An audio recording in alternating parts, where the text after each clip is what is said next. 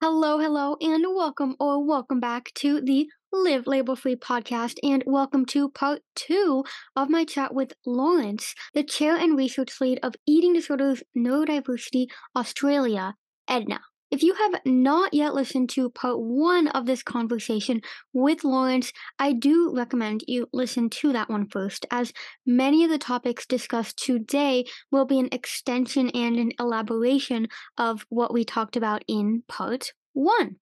Now, if you have already listened to part one, you know Laurence and I exchanged stories, and more specifically, we exchanged stories about how harmful traditional eating disorder treatment was for us as neurodivergent individuals. I've talked quite a bit about interoception on the podcast before, and we dive into this in today's episode. But Laurence also talks about a lesser known term, which is exteroception, so the antagonist of interoception. We also talked about binge eating and masking, and in today's episode, we dive into a few more key terms and concepts, including executive functioning and alexithymia. Lastly, Laurence shows several autistic traits that were labeled as ED behaviors and pulls back the curtain on some traumatic stories in which she was gaslit in treatment. Basically, the conversation you're about to listen to is absolutely packed with value. So if you get anything out of it at all, we would love it if you could share this episode with a friend, with a loved one, or on Instagram. And if you do share on Instagram, be sure to tag both me at Liv Label Free and Edna at E D N E U R O A U S so we can connect and ultimately make this more of a conversation. Before diving in, I want to remind you that my new online bookstore, livlabelfreebooks.com, is here. And as I've said before, I'm super excited about this new branch of my business as it allows me to ship globally at super affordable prices. It also supports small print companies that aren't under the capitalist umbrella, which is Amazon, and it provides me with more flexibility when it comes to book formatting. And yeah, the best part is that you can get discounts by bundling books. You can also sign up for the Rainbow Girl audiobook waitlist, which is also very exciting as I am almost done recording the audiobook. Just head over to livlabelfreebooks.com to learn more, and without further ado, let's dive into today's episode with Laurence.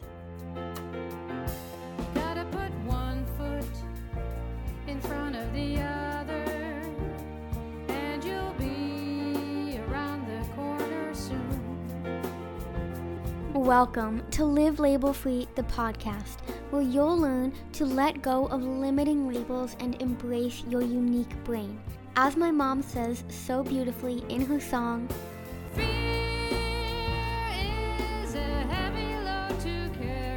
Which is why on this podcast, you'll learn the scientific links between neurodiversity and eating disorders, giving you a deeper understanding of how you can face your fears and become truly free.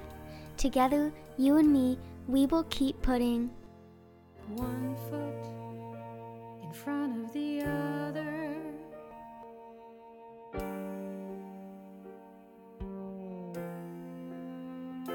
I've been looking forward to this chat since we finished part one actually. Um and just with all the wonderful feedback we we got on that episode, I'm like, ah, I can't I can't wait to record part two.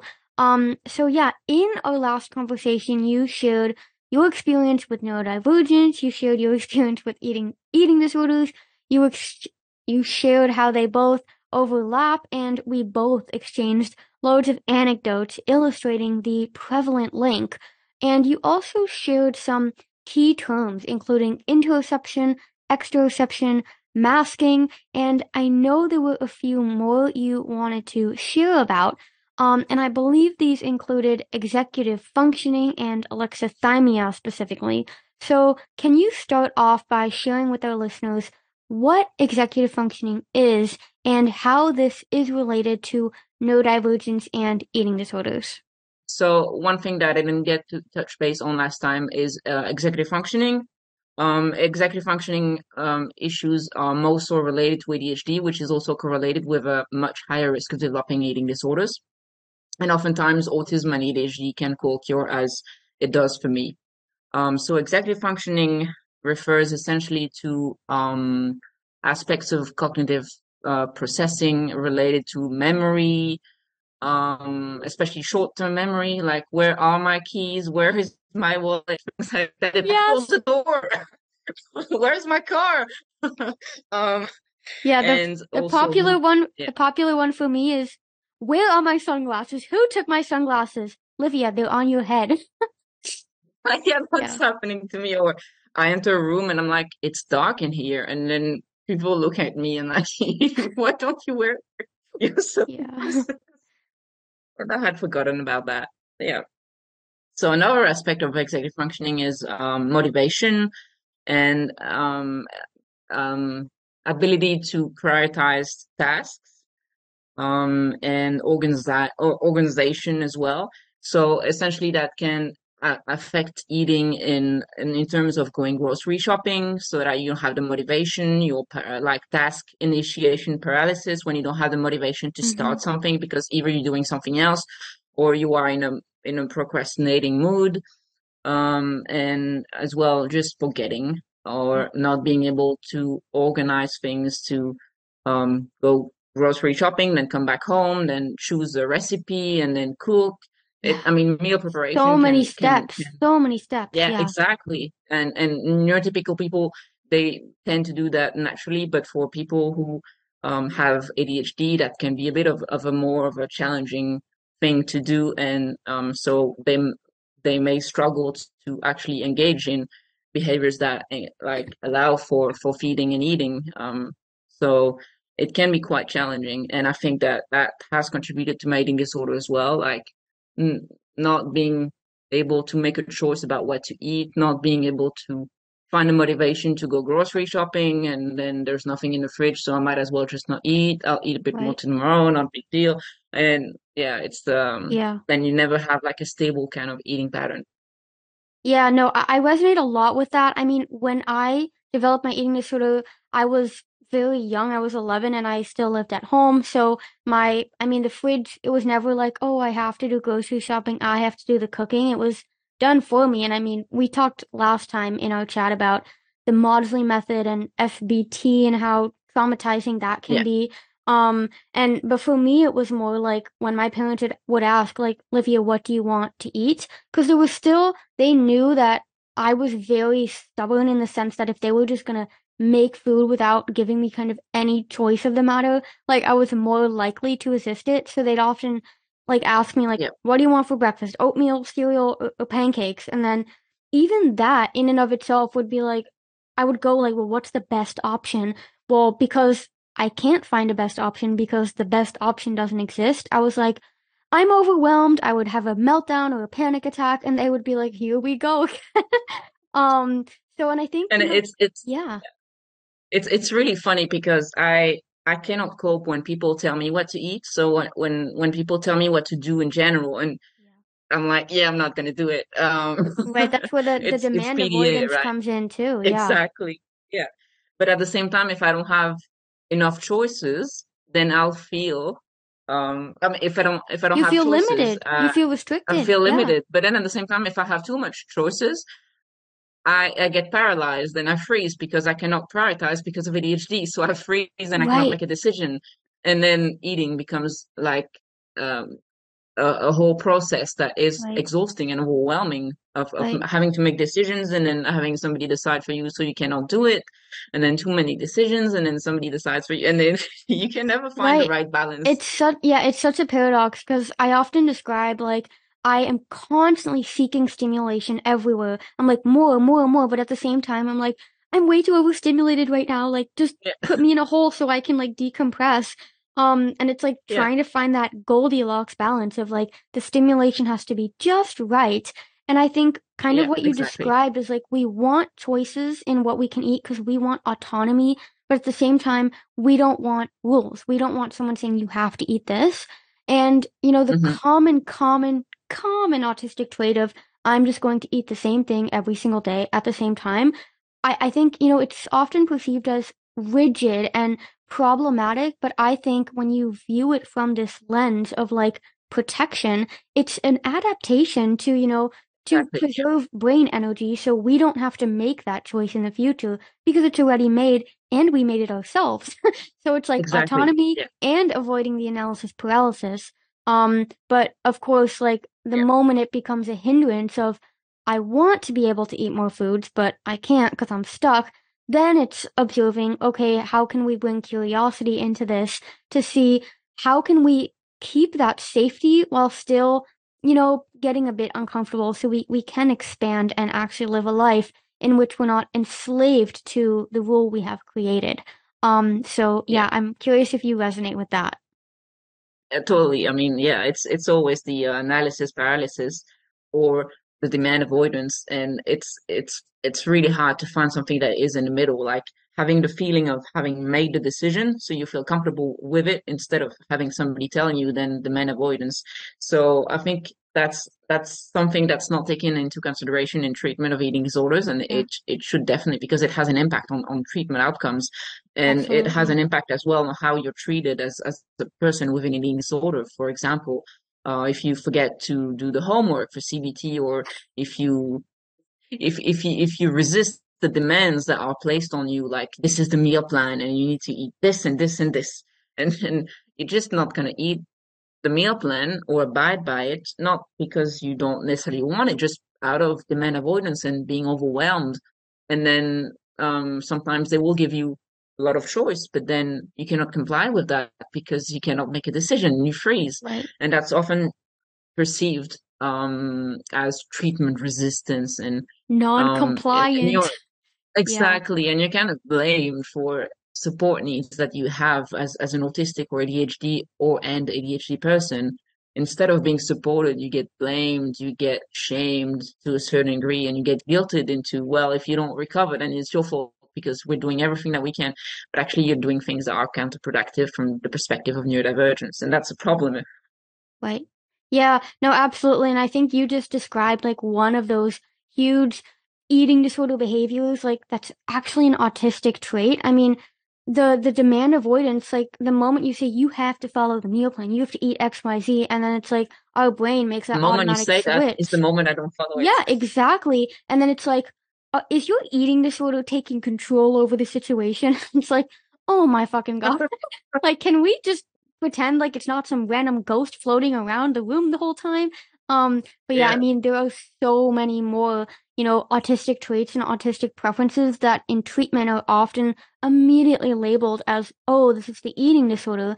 Um, so I'm wondering, can you share some more eating disorder behaviors that were invalidated almost um during your treatment and recovery that I mean the outcome probably would have been better if these were recognized and um had almost there was compassion for these underlying autistic traits. Yeah. So, I mean, I went to treatment um a few times because I I had like several relapses over the years. Um, and so I experienced inpatient uh, treatment quite often. Not often, but yeah, a few times. Let's say that. Let's say it that way.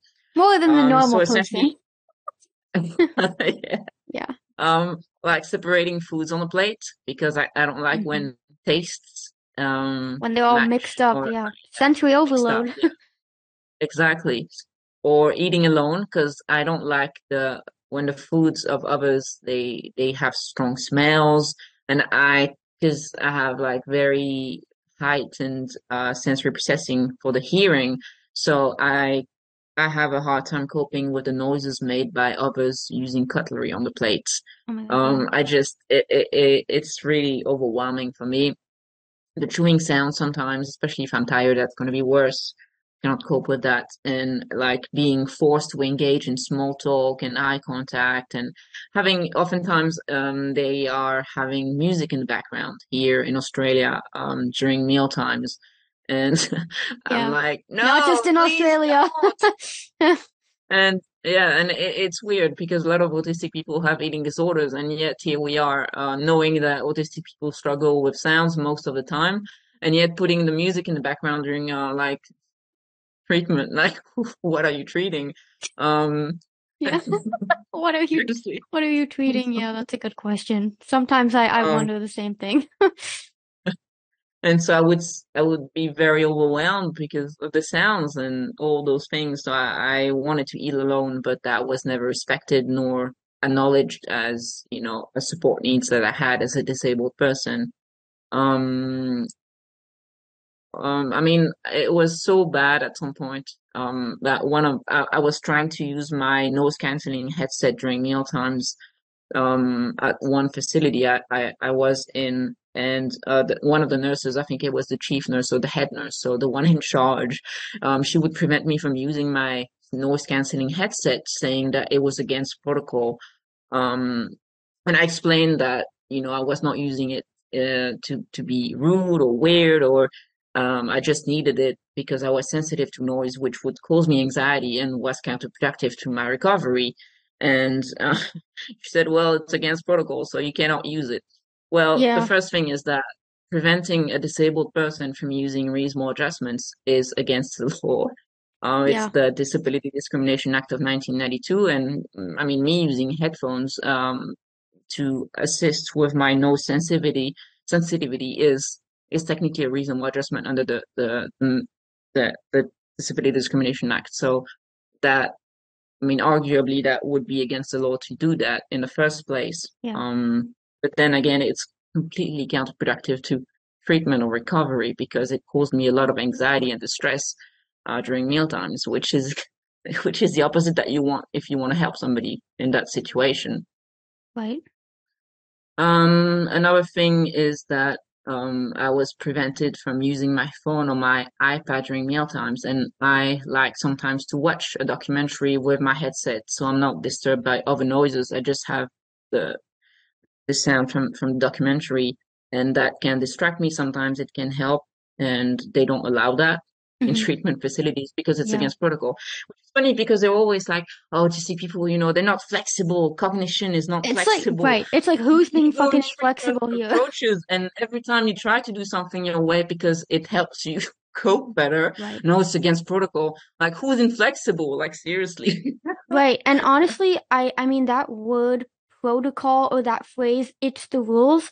I have become so incredibly allergic to that, like ever since treatment, Yeah, because I me too. remember too in treatment, I would ask things because I mean, we want answers to questions, we want to understand things, and I'm like, if you can give me a valid explanation for why this rule is in place, okay, then I'll follow it because then, you know, Yeah. I'm part of this. But but the moment they say it's the rules, that's going to elevate the likelihood of that demand avoidance manifesting because I'm like, if you don't even know why you're enforcing this, well then why the hell would I even comply with it, right? Um, and then also what you say about the noise canceling headphones and the documentaries and, you know, having that actually help you eat and then them saying like, you can't do this, it's it's against protocol. Not only like even separate from that it's against the law, I'm like, it's just not the humane moral thing to do to make it actually harder for someone in treatment to, to eat just by saying it's protocol. And then it kind of goes back to that question like, what are you trying to treat here? The eating disorder or them like not being sensory overloaded without wearing headphones? it's like, Yeah. right, yeah. Yeah.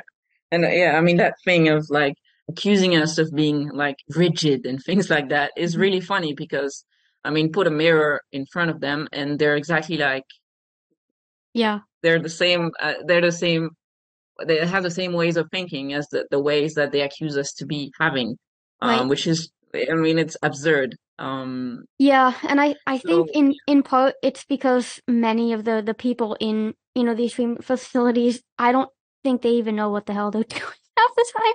Um, cause like especially like maybe, you know, the, the therapists and the psychologists and the people who are trained professionals, like I do believe they have some degree of expertise and knowledge, but so often, I mean, I remember my parents, um, just being flabbergasted by the people who were like giving the DBT and CBT lectures, they were like young 22 year olds, like just out of college or whatever, being like educating us on like, this is how you treat a problem behavior. And then like they had no idea what they were even talking about. They would just read their DBT textbook. But when you would ask them like, what was the purpose or what was actually this about? They'd be like, oh, look at the textbook. Like they don't, they don't even know what they're talking about. Um, so Yeah, and I think that's kind of problem behavior for is it a behavior that's deemed problematic by a neurotypical person or by a neurodivergent person, and right. what's what's the the underlying purpose of behavior? Why is the behavior happening, and why is it problematic? Is it who is it problematic for? Yeah. Um, can it be deemed as adaptive in certain contexts, and why and how? I mean, be curious about the behavior instead right. of just saying this is problem behavior. Let's treat it this way. Whatever. If it harms or it doesn't, it doesn't matter. Just do yeah. it this way. Right. But then we we are flexible in our cognition, but they're not. right. Right. It's like if you're gonna tell us like we have to adopt, it's like you got to do the same thing. yeah. Exactly. Yeah, it, I mean, interpersonal relationships work both ways, right? But yeah. I mean, co-regulation, um, like that's the foundation yeah. of any kind of relationship. And I think especially when you're helping someone in such a vulnerable position with an eating disorder, like that, that co-regulation piece, that safety, that trust is just exponentially more important. And it's the very thing that is often lacking in treatment. So it's like, if we go back to the roots, uh, like we don't need any of this evidence based shit. Like if we just go back to like what is the normal human thing to do, I think we'd go a long, long way. Yeah, there's a lot of research coming out these days about um, more human rights based kind of like psychotherapy uh, and and also epistemic um, humility. Epistemic humility is essentially acknowledging that we may not know everything especially if we don't have lived experience. And that's why it's important to um, ask and um, accept that others may know better than us or different ways right. that may or may not be better or worse and acknowledge that you know our knowledge is is limited and that there are other ways of knowing that are just as as valid as ours and so if neurodivergent people work differently then we should accept their testimony of it and not patronize right. them and speak over them and um, yeah. yeah. as as is often the case in, in in therapy for eating disorders yeah i com- i completely agree i think it's it's so ironic that stories of lived experience have been left out of the conversation and that we kind of depend on what the textbooks textbooks say well if you kind of go back to the roots of the textbooks these are written by people who don't have lived experience so it's like yeah. how like how is this even evidence like how do we even know this is valid if you don't even know if you don't even have an experience of what you're even writing about. It's all based on assumptions and observations.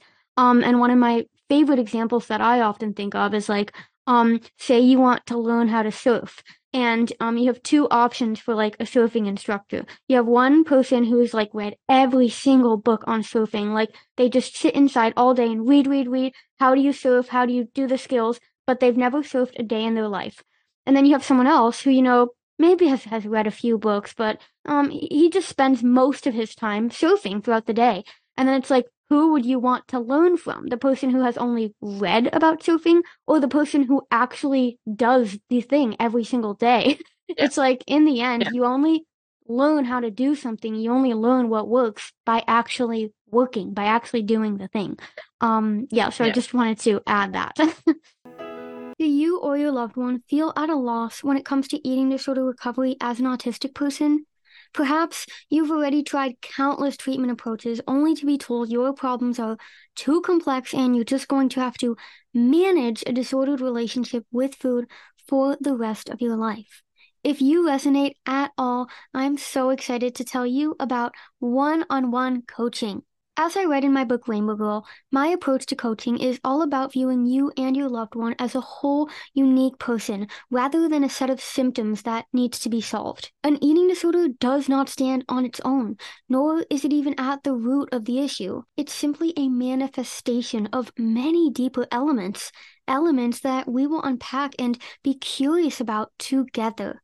One of these elements is, of course, being autistic. Through one on one coaching, you'll learn how to use your autistic traits to your advantage when it comes to challenging your eating disorder so you can live the life of freedom you so deserve. Or if you're a parent seeking guidance on how to best support your loved one, I will help you understand your child from my autistic perspective so you can show up in a way where they start to trust you rather than resist your loving efforts.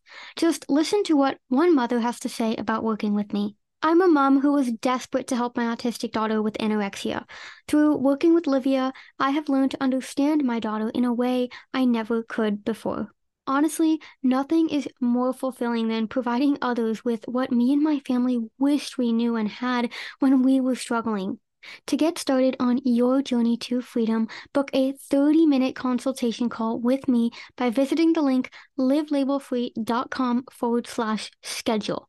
So that's livlabelfree.com forward slash schedule. Now, let's get back to today's episode. Another thing, um, I mean, neurodivergence rate that was pathologized and prevented, I mean, they prevented me from doing it is stimming. Um, so stimming is self um, self-stimulating behaviors such as like flapping your hands or rocking or um, repeating sounds over and over again, things like that that are essentially adaptive for autistic people, especially if we are overwhelmed in terms of the senses. It's it's very important for for self-regulation, and mm-hmm. yet it was deemed as you know the typical, you know, I want to burn calories, so I'm engaging in those behaviors. Um, yeah. It's the eating is all the talking. And it wasn't, it was just me being autistic and needing to stim in order to, uh, to, to self-regulate. Yeah. Um, but I was pathologized all the time and I would be prevented from doing it because obviously it was not acceptable according to protocol in, right. again. Right. Yeah. Um, I mean, yet if I may add to that, I think you know, kind of going back to asking like what would the normal human moral thing to do would be like in this case, instead of immediately labeling it, oh, it's this, you're doing it for this reason.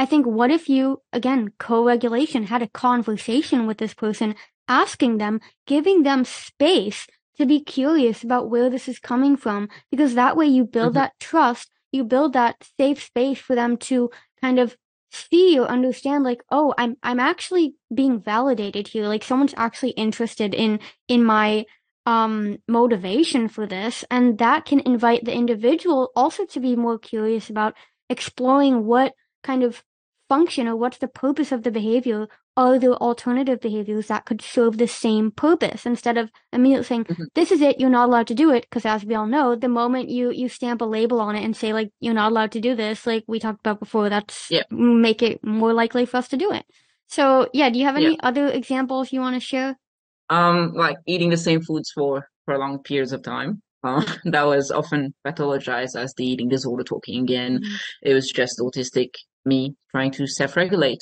um again, it's against protocol.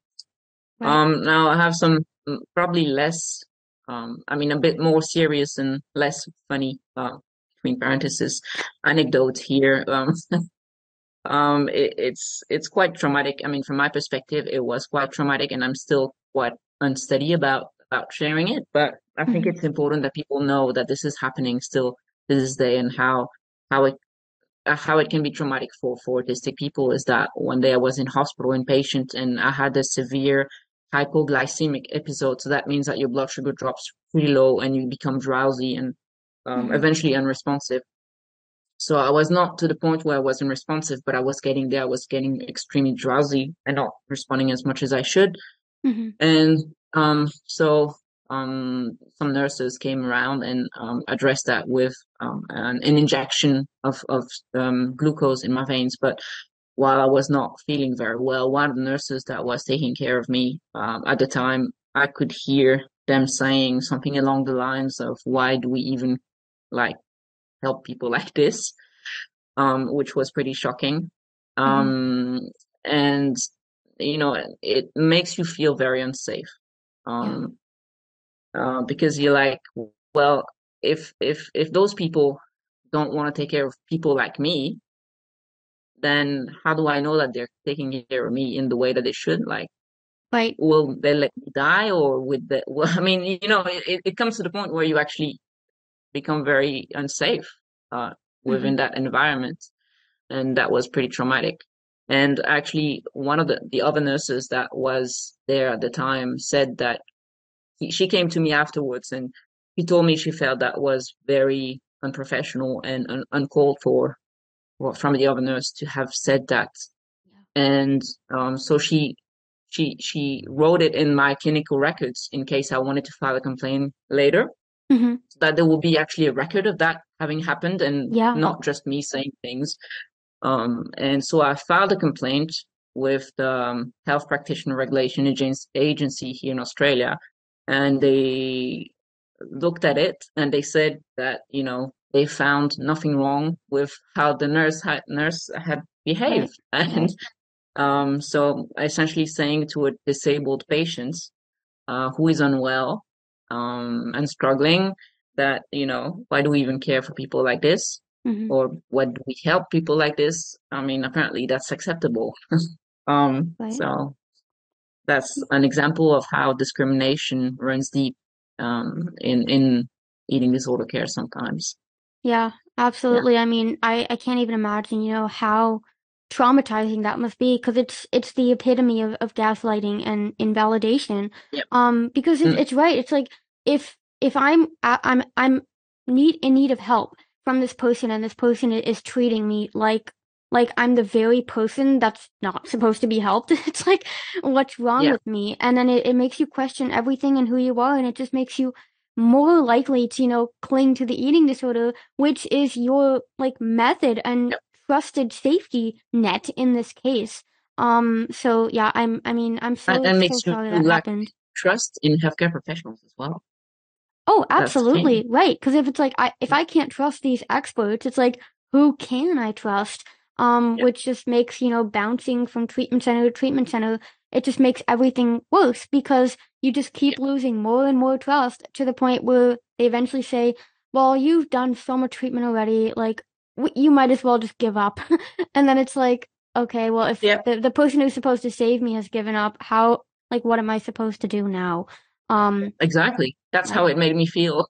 Yeah, yeah, exactly. So, kind of, um, with all that said, um, before we transition into alexithymia, do you kind of want to share any more anecdotes or experiences, um, that you've kind of gained insights from throughout treatment? yeah Um, well, I mean, I think there is like a, a culture of uh, patronizing and dismissing the voices of people with eating disorders in general, but even more so if they're autistic, I feel. Uh, for example, I was in hospital at some point and I read the clinical notes about me and it was written patient with ASD or, you know, patient with autism, uh, even though I had expressed the fact that I wanted to be called autistic and that I felt that Yeah. the term ASD was, um, offensive hmm and still they didn't care. They just wrote whatever in the notes which you know there's a lot of research now at this point coming out showing that like autistic people don't enjoy being called that way and prefer um Right. autistic or not using ASD and just autism Right, because it and it it pathologizes it. It's like saying you have like a disease, but it's like this isn't a disease. It's an identity. It's me. Like you yeah wouldn't you wouldn't say to someone, you know, who I identifies as queer or trans, oh, they have yeah queerness, they have transness. They're actually a boy or girl, but they believe that they have queerness. It's like that is just so yeah invalidating. it is yeah if if somebody called me oh um you have bisexuality I would be like Right, what right. It's I, I wouldn't be very happy. Yeah, Yeah, essentially. exactly. I think that in general there is a, a lack of accountability um, when it comes to like listening to people with lived experience and um, accountability in in acknowledging that you can do harm to people even when you Yeah, don't intend to. right. Um, and it's important to actually take a step back and self-reflect and be able to say and raise your hands when you are called out for things that have harmed your patients Yeah. um, just be honest and have humility to recognize that yes, you may have been harming patients even though it was not your intention. That doesn't mean that you're a bad practitioner, you're a bad Right. person. Like actually, it, it will make you even more compassionate and, and a better practitioner by being able to take a step back and acknowledging that you've caused harm and pledge yourself to do better and listen to your patients in the future rather than just act very dismissive and and just not listen to patients when they tell you those things. I know it can be very uncomfortable and and it, it, it sucks when, when you realize that you've probably harmed your patients even though that wasn't your intention, but it's important to acknowledge. And I think there is a lack of, of responsibility and accountability and humility um, in in that sector, and that needs to change in the future. I I mean I absolutely love that you brought that up um in in saying that acknowledging that you don't know everything, you don't have all the answers, that that actually makes you a much better practitioner than pretending yes. like you know everything and it reminds me of that that quote of Socrates right true knowledge um or the only true wisdom is in knowing you know nothing. Um because i think yeah. the moment we say that and, and have that humility we open our minds to well we open our entire being to being a constant learner. Um i mean in my biography that i share everywhere in my books it's like i'm a lifelong learner. Um even with coaching and with my clients like and someone starts working with me i will never say like this is how we're going to do things. This is the plan. This is how i always do things. It's like no you teach me. You guide me. Like wh- what are you struggling with? Where do you want to go? Let's go on this journey together yeah. and let's learn together. Um again co-regulation creating a relationship. Exactly. i mean everything is about creating a relationship not only with others but with ourselves. Like that's how you gain trust. Um because we trust be- we have relationships with and we want to develop relationships with people we trust. Like there's a reason we don't get in the car of a stranger because we don't trust this person, we don't know this person. Um, and I think it equally goes, you know, for the, the relationship with ourselves. Like we have a hard time feeding ourselves and, and, you know, recovering from an eating disorder because we don't trust our body. We don't trust that our body's going to show up for us in a certain way or that it's going to feel the way we want it to. But I think when we go on this journey of curiosity and say, I'm willing to discover and learn what makes me feel best and, and how I can accommodate that, that's when the love comes and that's when the, the love grows and, and we can embrace yeah. our true full aut- autistic selves yeah definitely agree with that and it's funny i mean um it's a bit of a stretch but i think it's relates somehow to what you just said is that there's research coming out at the moment saying i mean showing that essentially um the relationship the nature of the relationship between a therapist and their patients is more important in terms of treatment outcomes than the therapy modality itself. Mm-hmm. So they did some tests and they could see from statistical analysis of treatment outcomes and like they tested those variables and, and they, they saw that regardless of what therapy is used, whether it's modality CBT or DBT or FBT, regardless of the therapy modality, the best predictor of treatment outcome was the good or the bad relationship between the therapist and their patient. So like the, the interpersonal fiber is extremely important in psychotherapy and, and treatment and like how your patient actually, um, ends up, um, in, in the process of therapy from eating disorders. And, and, and yet for, for neurodivergent people, the, it's, it's hard to find a good fit with a therapist if they're always patronizing you. Right. Yeah. I mean, I think it really all does come back to that question of what's the the moral human thing to do in this situation and then following that because yeah. i mean that's how we've survived for centuries is by creating true yeah. relationships so i mean we can have all these labels like therapy and therapy treatments and evidence-based this and that and that but it's like i think the reason why many of these treatment modalities don't work is because they get they take us away from doing the moral human thing which is ultimately yeah. that's loving energy which i mean love is the greatest force of all. And I think we are taken away from that when we try and seek answers outside of the answers inherently in our heart we all possess, I believe. Unless you're a psychopath that starts world wars, but that's a whole different story.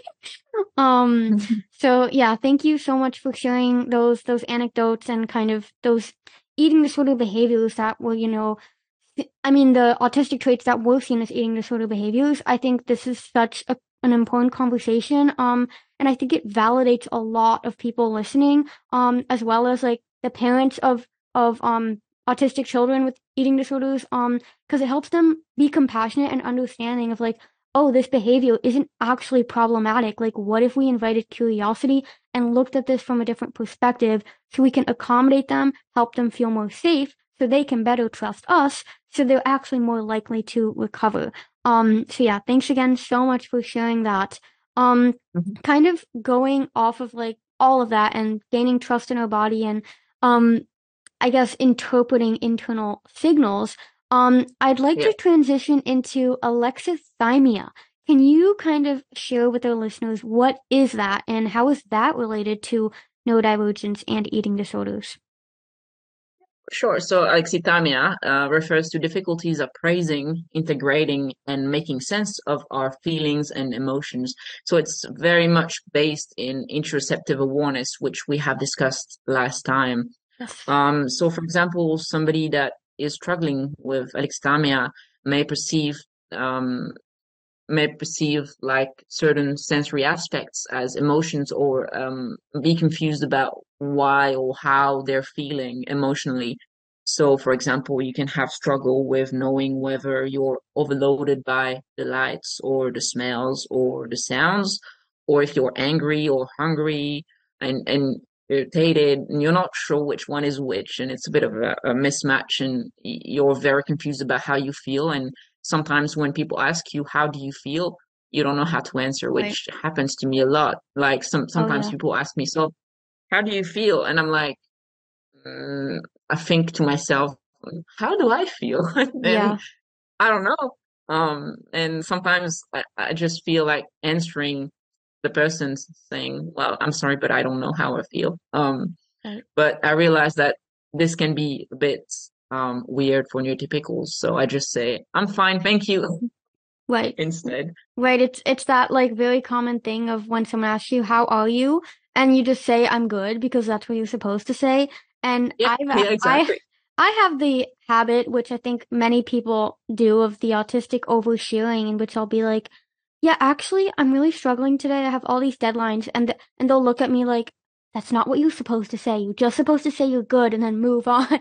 now, like, what do yeah. I have to say? and it's like, yeah. well, like, you think we script and plan conversations? Well, clearly you're not prepared. It's hilarious. Yeah. yeah. It is, yeah. And um, I think that alexithymia as well relate to eating disorders because you cannot really like you you you mix um sensory sensation with emotions and so sometimes you can you can feel like you're hungry, but you're not really, I mean, you're not hungry. You're actually irritated right. overloaded by sounds, overloaded by thoughts. And it, it, it yeah, it, it, it can lead to, um, binge eating, for example, or like what people call emotional eating. Yep. Um, I know some people don't like the term, so I'm, I'm just referring to it that way, but I acknowledge that this may not be the best expression for everyone. Yeah, no, I mean, I, I like that you brought up the binge eating piece because I think we've been talking a lot about, you know, anorexia symptoms and, and the restriction and not eating because of analysis paralysis.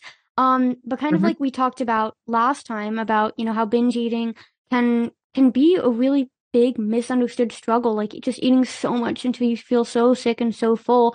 Like that can also have to do with not knowing what the fullness feels like, not knowing what the satisfaction feels like. And yeah. I think that analysis paralysis can also go the other way of like, I can't choose what to eat. I don't know what to eat. So I'll just eat everything in my kitchen so then I don't have to choose either. and then it leads yeah. to that thing of feeling so full and so sick. Um so yeah, I mean that skill, I guess, is something really we have to develop and I mean, like I say, we are all lifelong learners. I think it's so important to also have humility within myself um and you know other eating disorder coaches. I think it's so such an act of courage when they say, you know, I'm recovered from this illness um an eating disorder or you know I've recovered from binge eating, I've recovered from anorexia, but I am not immune to you know still having problems with food sometimes. Like I overeat sometimes, I undereat sometimes, and then the next day it's like, yeah, you did something yesterday that your body doesn't totally agree with. Now we're going to make up for it kind of thing. And then again, it comes back to, oh, that's interesting. How can I learn from this? How can I have curiosity around this and just keep improving as a person? Um, because if we had all the answers, if we knew the perfect way to live, there would literally be no point in living life. Because I think that, yeah, you know, there's so many books about like finding your purpose in life. And I think one of my answers is like learning, discovering, um, yeah. constantly. So, and, and yeah. like purpose is not necessarily an end point either. It, right. it can be a journey. And and yes. people oftentimes I think think of like finding one's purpose is is like an endpoint. It's like that's it. I found my purpose. But right. um, I found my purpose like hundreds of times in my life, and I might still change. So, I mean, right. Uh, but finding purpose is not something that has an endpoint. It's a journey. I feel, and as you said, it's based. It's a journey that's based in learning and unlearning as well because people think about like they, they always talk about learning and learning and learning but what there is a lot of unlearning and sometimes relearning that's Yeah. involved I love that you brought that up with with the purpose and how it's constantly evolving because I mean, when I was deep in my eating disorder, I thought that was my purpose. And then it was yeah like when I was recovering from that, it was unlearning those habits and those behaviors and learning, well, what can I invite into my life that's going to give me more purpose and more fulfillment and especially what's going to actually contribute beyond me because an eating disorder it it traps you in this little tiny world of like it's like if I have this, I'm safe, I'm safe. Um, but like it doesn't actually do anything for anyone else. It just actually hurts other people. Whereas when you recover and you know discover, um, oh wow, and like then it hurts you as yeah, primarily right, as the and like suffering from it I think that's you know the beauty in the work that we both do is we've turned our mess into a message. Like you, you know, working for EDNA, me writing books and, and coaching, and us just having this conversation that people can listen to and gain insight from. I mean, this in and of itself. i mean i'm still struggling but yeah i'm, right? But I'm it's like you working on it but but i'm right. learning at the same time I mean, I'm still struggling with so many things. Like yesterday, I had a, a podcast interview with, with Louise from Neurodivergent Lou, and we were just talking about burnout and the autistic tendency to constantly oh overwork, right? out all the time Yeah, and like numbing myself in in working, like yeah feeling, oh, as long as I'm working, as oh long i as I'm too yeah posting, then I am yeah productive. But it's like that maybe the more productive thing to do right now is just go to rest and read a book. yeah Um, so that's something, you know, I'm still trying to be curious about of like, oh, what are my boundaries around energy and time and space and what space do I need, you know, to show up in the best way? Again, it all yeah comes back to learning and, and discovery. So I'm really glad, you know, we, we brought this up because this goes beyond just eating disorders. It it goes for all aspects of life.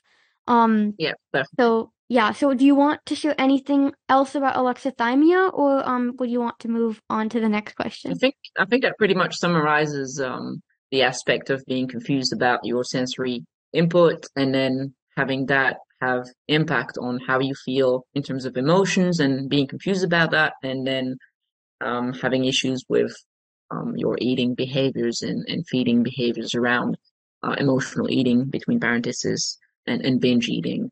Um, I think that's that's the main message out of it.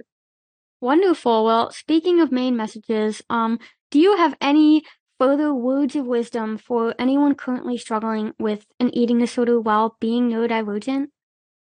Yeah, sure. Um, I think that um, what has put me on the way to recovery, even though I'm still struggling to this day. But I acknowledge that I'm feeling a lot better within myself. Even though I'm still struggling, I'm, feeling within myself much better than I was a few years ago.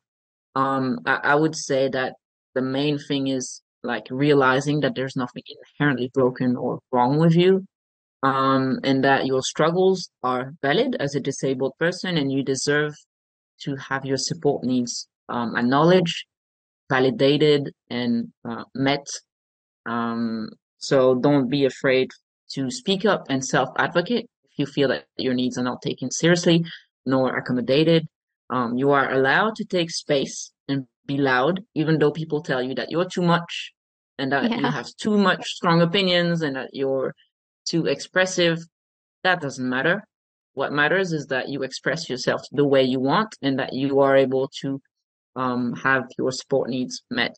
You're not lazy for uh, tending to your well-being. Like it's not unproductive to engage in self-care.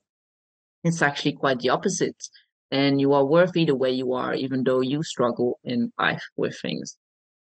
I love that. That is absolutely beautiful and just such a wonderful way to wrap this up because again, it all comes back to giving ourselves permission, giving ourselves compassion to be who we are, to express ourselves in the way we are. And I think the more we allow ourselves to do that, the closer we come to, you know, discovering who we are truly inside. And it also helps us to learn more about ourselves because you can only learn when you're honest about who you are and, and what you even want to learn in the first place. So thank you again, Laurence, so much for coming back on the podcast to record part two. Um, to everyone listening, I mean, if you have not yet listened to part one, obviously super, super valuable Listen conversation. um, and yeah, I mean, again, thanks so much. I, I can't, I can't thank you enough. Um, I always just Thank you. love, love chatting with you. So, um, in case, you know, people want to learn more about you, um, or get in touch, I, I know we mentioned it in the last episode, but can you kind of repeat that for everyone listening?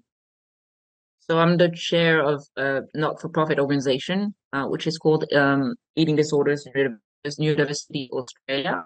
So you can add to our website, which um, Livia will share because I will. spelling is not the greatest asset in life.